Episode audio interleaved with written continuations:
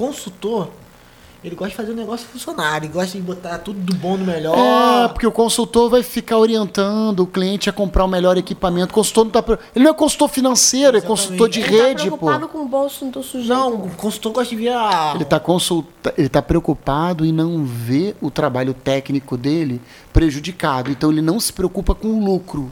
E ele quer ver tudo bom no melhor. Eu não contratei lá a RR64, eu até falo isso ao vivo, não tem problema nenhum.